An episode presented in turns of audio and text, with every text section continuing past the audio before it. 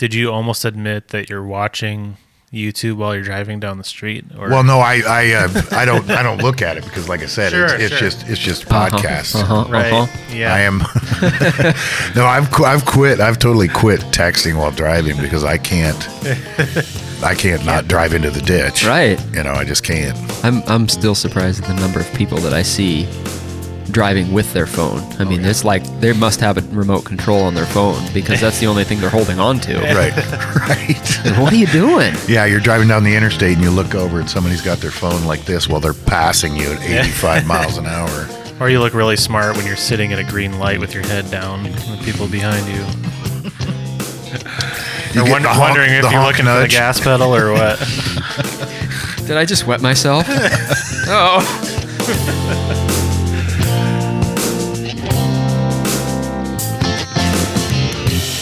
Welcome to episode 2 of Avec IO. In this episode, we continue our conversation with Steve Capon of Harvest Heating and Air Conditioning and Derek Quam of Avec Design Build.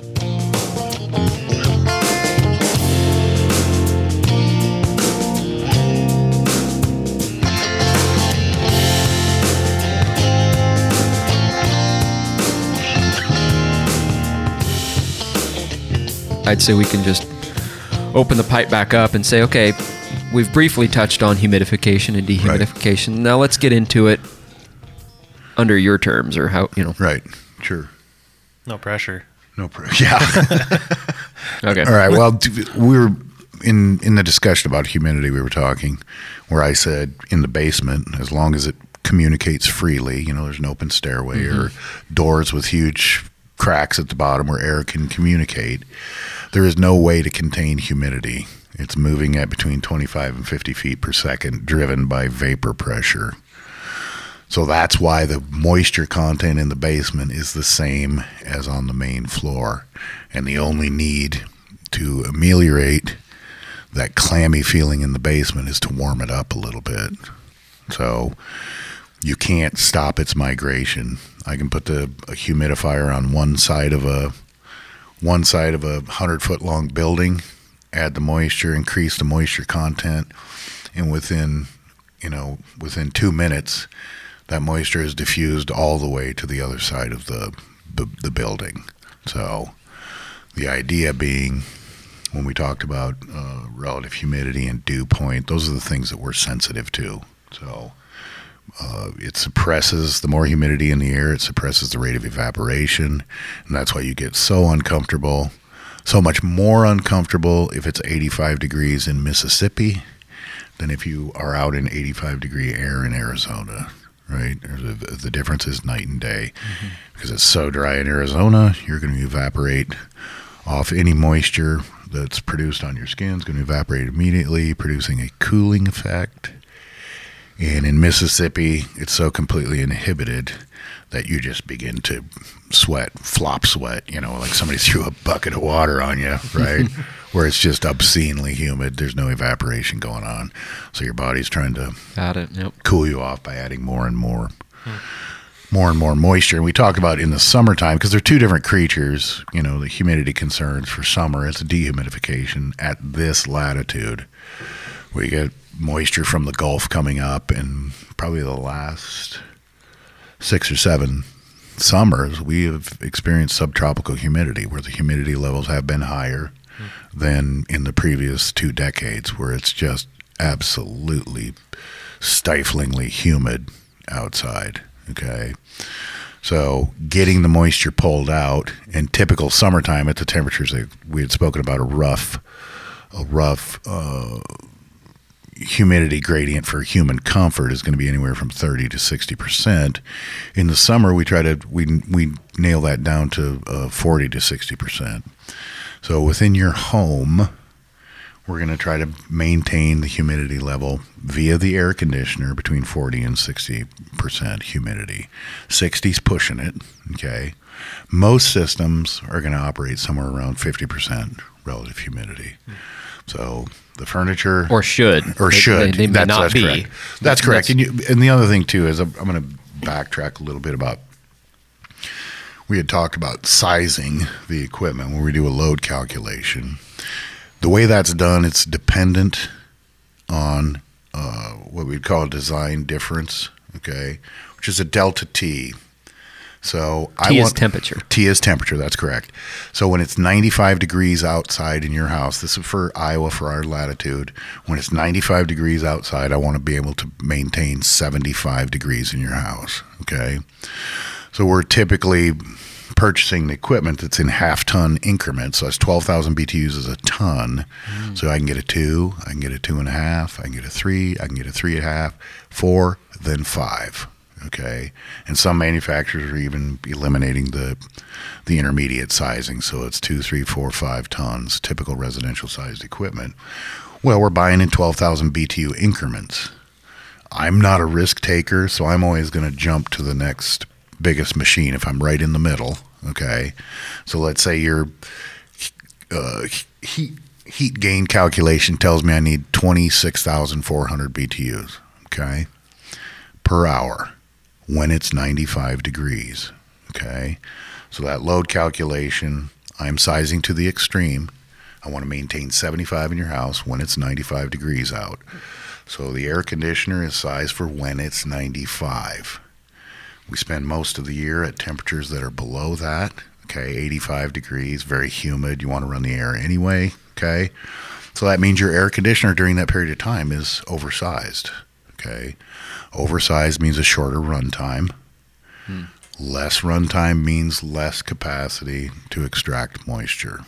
Okay. Remembering we have to have the air conditioner running in order for it to pull moisture out of the air. Okay. So we're sizing according to that to the worst case scenario, which is 95, 75. Um, and when we do that, uh, we're counting on it doing its job to dehumidify. Okay. Um, oh man, I lost my train of thought. Where was I going with that? I started drifting down the road. Well, the, the idea, tonnage. yeah, the idea, The the, idea, yeah, we're selecting, and the and the idea is I'm I'm selecting in one ton increments, right? Hmm. So very seldom does a load calculation for a given 1,200 square square foot come out at exactly two tons or exactly three tons, right? Having stated previously, I'm not a risk taker. I'm going to make sure you have the capacity Sure. to cool your house. So I'm going to size up rather than size under. You might make a dehumidification sacrifice because it's not going to run quite as much. But it also means because if I'm dead on on the sizing and the equipment matches the capacity exactly, two tons to maintain 75 when it's 95, that means if it gets to 96, you're going up one degree inside. It's going to get 76. And if you go up two degrees, it's going up two degrees in the house. Now it's going to be very dry because the unit is essentially going to be running continuously. Hmm. So you don't get too many complaints. But even in Iowa, we don't spend that much time above 95 degrees. So it doesn't make sense to size to 100 degrees. Though, because of that size selection on the equipment, you might be able to pull off 98 degrees Right. when it's you know pull off 75 degrees when it's 98 which means you're able to pull a 23 degree uh, differential. So critically involved in that is the sizing is to make certain that we can dehumidify. Now what happens with an air conditioner everybody knows how an air conditioner works whether they know it or not. Blows cold air inside and if you go out to the air conditioner it's blowing burning hot air outside. So what happens is we're refrigerate or we're sending refrigerant through a coil, just like a radiator on a car, and inside the tubes is running cold refrigerant, and it has aluminum fins that are binding those tubes together. So that gives the the uh, uh, an impact coalescence type thing where the air is passing over the the air, which has X amount of moisture in it, hits that cold surface. It gets below dew point. That moisture begins to condense on the evaporator coil. The evaporator coil, which is our cooling coil, that moisture then cascades down and goes down the drain. That's why your air conditioner needs a drain because it's pulling that moisture out of the air. Okay.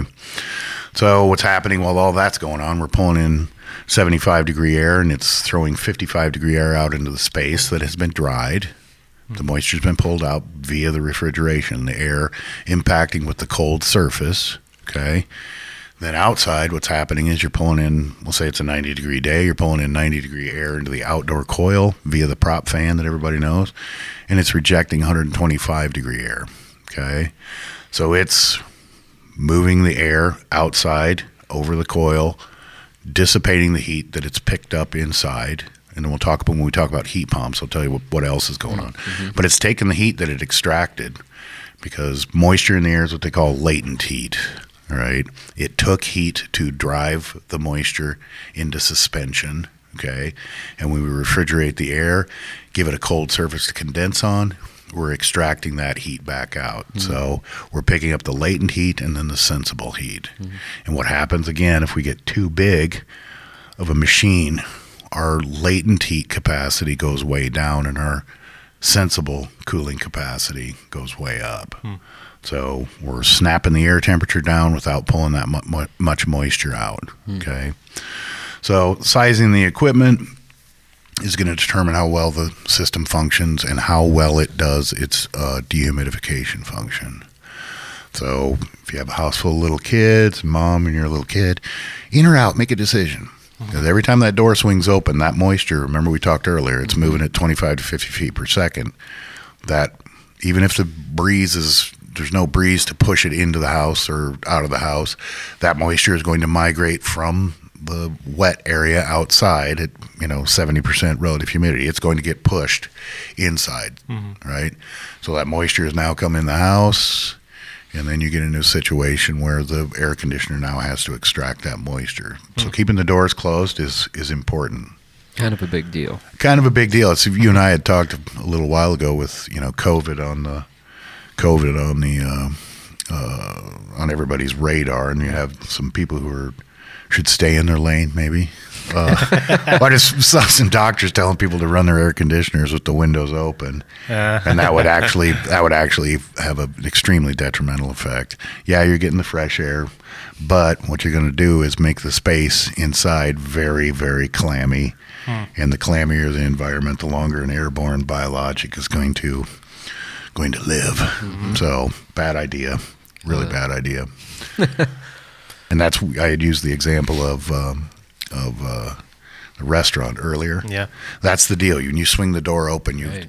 because the exhaust fans in the kitchen are pulling in uh, so much, uh, pulling air. out so much air, Yeah. and if the makeup air doesn't match it, because that's another thing. When you have an exhaust fan in your house or anywhere, it can only pull out of the house what is making its way back into the house. Yeah. So if they aren't making up enough air in the restaurant, you swing the door open and you feel the huge gasp Mm-hmm. of outdoor air come in that's loaded with that moisture, and that's why it feels clammy in a lot of restaurants. And if it's tight enough, maybe your ears pop. That's right. that's right. Well, my wife and I used to go to a burger joint that is just such a small building, but they had a huge exhaust system. You know, Mm-hmm. the kitchen's half the size of the of the building itself. Right. You could hardly even walk into the place because there's so much air pressure mm. working against you and the door. Yeah, yeah, and you've you, and everybody. That's a common experience. People Yeah. notice that. That's why the restaurant door is so difficult to open frequently, and that's because they're trying to exhaust more air than they're than they're making up in the kitchen. Mm-hmm. You know, which that's a whole different. We could talk about that in case you have any commercial customers some other time because it's a whole different. It's a whole different critter.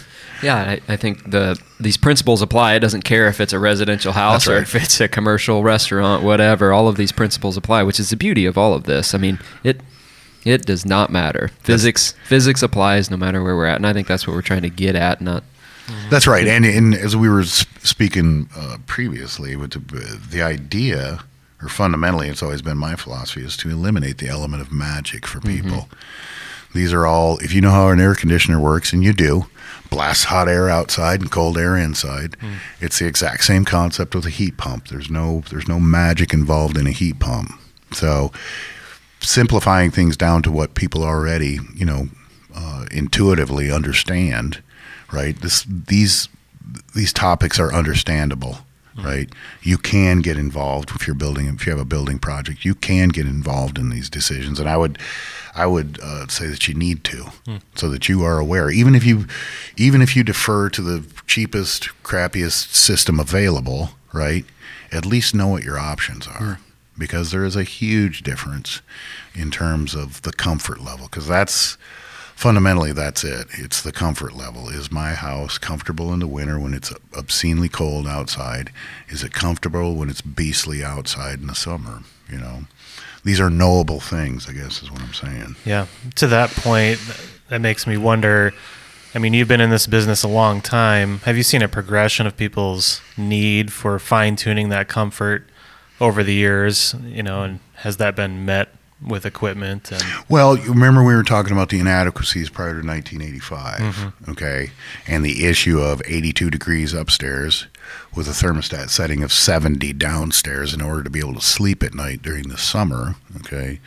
There was a, a, a design philosophy shift that occurred about that time and has been slowly adopted to pretty much where it's the standard, where rather than doing individual supply runs out to the perimeter of the house, running up the wall, and then coming back into the room, okay, with all that small diameter piping going up there.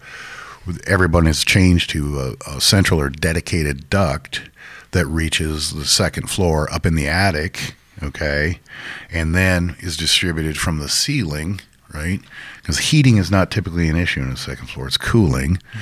And a, a better way to cool is to have overhead distribution because the air has been refrigerated. It's more dense mm.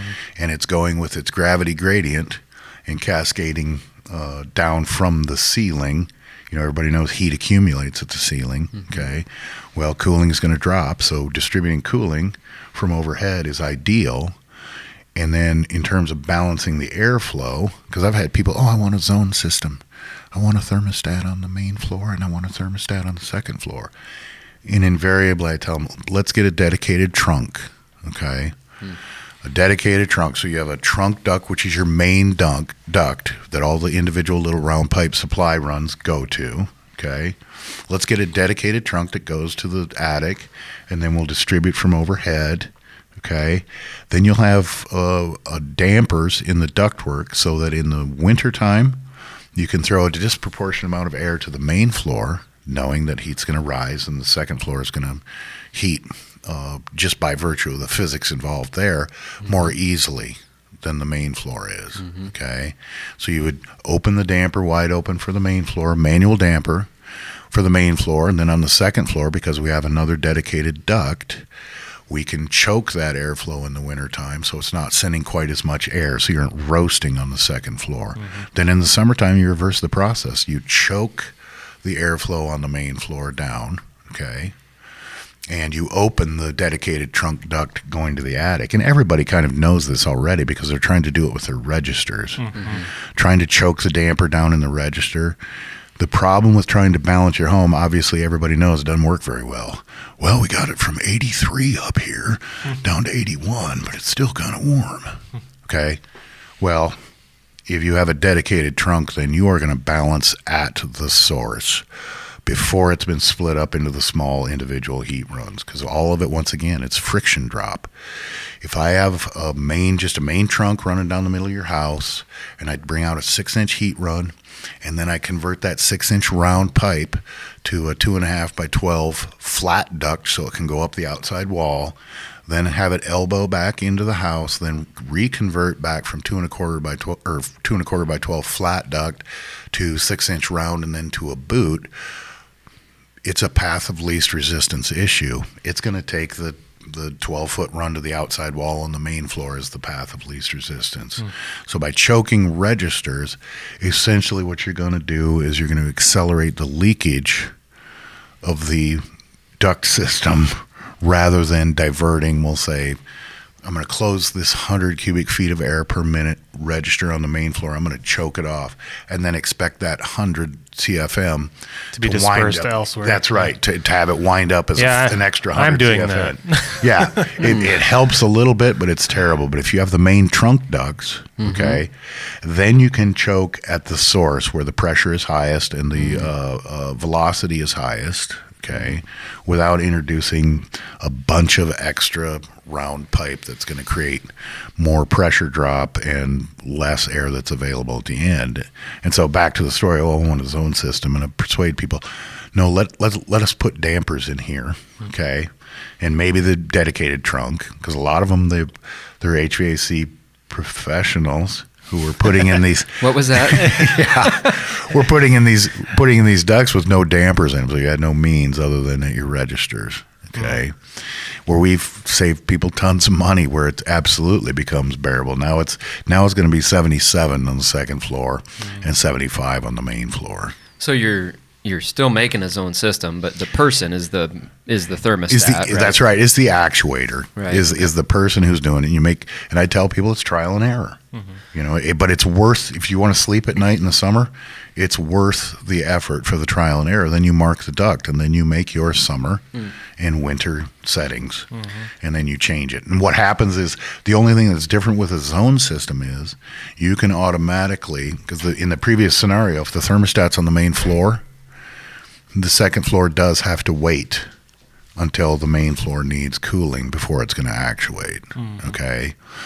So a, a, a zoned system will allow you to have a thermostat on the second floor, and the damper will automatically open when it wants cooling and will trigger unit operation. Mm-hmm. So you can just be cooling the second floor, or just cooling the main floor, or cooling both floors at once. Now that's the Cadillac, but this other approach is, is is more affordable. And for once again, we had talked about how people value these things. Some are going to go, no, I want to be able to sleep in 72 degree air, and, and I want to not have to be mus- messing around with dampers. I mm-hmm. just want that thermostatically controlled, and it mm-hmm. can be done. While others will go, I am totally happy mm-hmm. with making that with making that seasonal adjustment in the spring and in the fall. Mm-hmm. So So, uh, you know, I'm going to go back to the skeleton comment that you made and thinking about, okay, so say the what you called the so-called professionals installed a system and they didn't do the dampers or whatever. I get, I'm kind of just visualizing this all in my head, thinking, well, boy, if if that duct doesn't exist, I mean, how, how retrofitable is all of this? I guess in in putting a damper. Can you just go put a damper in a house that didn't have one before? if if that dedicated trunk goes to the second floor, Right. Okay, we can because a lot of times the furnace is in the main floor, you know, it's down in the basement and it's serving just the main floor, uh, and and then has the individual runs going up to the second floor, uh, and the furnace is in the middle of the house. In that case, we could do an east-west. Just the adapt, adaptation of, of dampers, we could keep one side of the house from overheating or undercooling or whatever the condition is by balancing left right. But if the we'll say in a situation where the furnace is on one end of the house, there's not much that can be done then because of adding the damper. Because the damper, what it does is tries to create uh, a big pressure drop where path of least resistance. It wants to take the path of least resistance by closing a damper. You're creating a lot of resistance, so it's going to try to go the other direction. Mm. Okay, high pressure goes to low pressure mm-hmm. always. But in a situation like that, let's say they don't have that if they're willing to, many times, if a person is willing to, we can come up through this corner of this room, and you'll have to put a, a drywall bulkhead or a soffit, a vertical soffit around it, and then we're going to come up in the closet on the second floor. If you're willing to give up those two items and spend the money to have the the at least the exposed ductwork where it's in a living room, or sometimes we have you get uh, closets that stack, where all you're doing is giving up the corner of a closet somewhere. Okay, then we can do that dedicated. Uh, dedicated trunk work.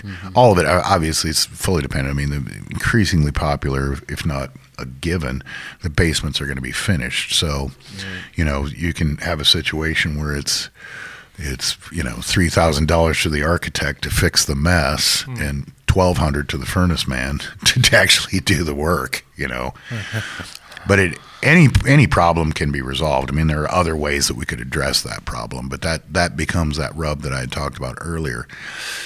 Your cooling load might be three tons, but your ductwork is only good for two and a half. And by me putting a three ton on there is not going to magically fix the inadequate ductwork that serves the second floor. Hmm. Right back to the skeleton and making sure that That's we're it. addressing Sp- it. spending on the front end. Right. If you're building new, spending on the front sure. end. Yeah. Right. I'm thinking about the house that we just got done that you guys did the work for, and we it was what early 1900s or 1920s Yeah. somewhere in there, and I mean there was there was one heat run that went up to the second floor, but no return associated to Right. it. Remember, so we we routed a dedicated return up there. And I mean, we spent a little bit of money doing it. We we happened to be pulling out a chimney that we could go right back up Right, with, and right. and we had to jump through some hoops to make it to get the the airflow all the way down to a furnace that was basically directly below it. But we were the first comment that we got from the owner after they'd moved in and gotten settled was, "Boy, I, I think it's actually cooler on the second floor than it is on the main level." Because Victory. right. And and I, I first took the comment as he was uh, something was wrong, and he's like, "This is amazing! I can't believe that." That we actually now have a comfortable space up here because it was still hot when we were finishing it up. Right, right. But so that was totally a victory, and, and there wasn't a lot of money associated to it. So. Right. Yeah, Very and that was because there was not much extra money. But if if there wasn't a big remodel project uh, already taking place, Right. Yeah. But my point being is, you don't have to live like that. You can, we can solve the problem. And there's a uh, device that we call mini split air conditioners, right? Right. I mean, we'll get into those later, but that's another means by which you can solve those tough to heat and tough to cool places. Uh, there are solutions. Is that your first response to every client that tells you what they want changed in their house? You just say, "You don't have to live like that. We can solve the problem." Um, no, but I think I might. That, that, that sounds pretty compelling there, doesn't it? well, once again, it does. It's it's that cost benefit analysis, right? And the fact that day after day after day after day, year after year, right? You're living with this inadequacy. It wears on you.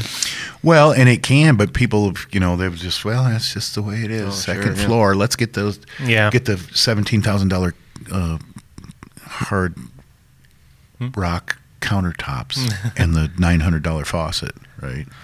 Where they just don't don't even think in terms of that. And I'm, and once again, the whole idea. I mean, with the thrust of the entire uh, thing that we're doing here is that no, there are options and there are solutions. Right. You know. And if you can value it, you know, I mean, I would not be able. I would have to have a window unit if I was, you know, in my upstairs. I would not be sleeping in 82 degree, no matter how dry it is. I'm, I'm, I'm just, I'm, I would have to have cooling, you know. Right. So yeah, what you just said, associated to value. I mean, that's what we're trying to get at in every one of these things. Design is completely subjective, just like comfort. Yeah. You know, when when somebody looks at at what we're trying to accomplish, and they may think of an architect as a as a designer and not value that or or whatever. That's what we're trying to we're trying to reach out and understand what a client's value is Right. and bring all of this together again this complex organism of a building that we call a home and say you know how do you how do you live in this in day to day and what is what are the things that you value where do you you know, where do you place importance Yeah. Well, and it, it and it even comes down to if because there is a tendency, and it's it's it's in all professions, right?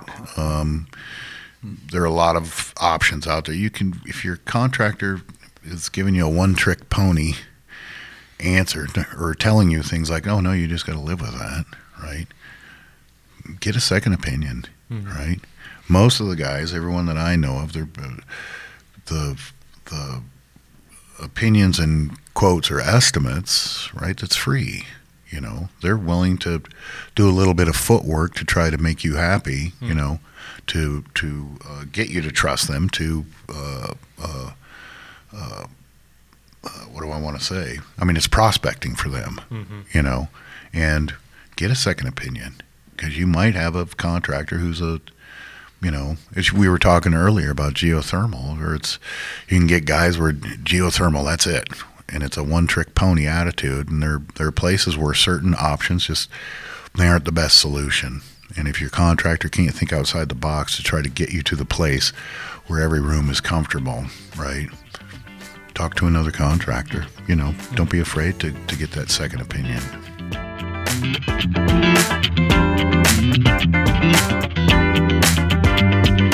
For the conclusion of this series, listen to episode 3 of Avec IO.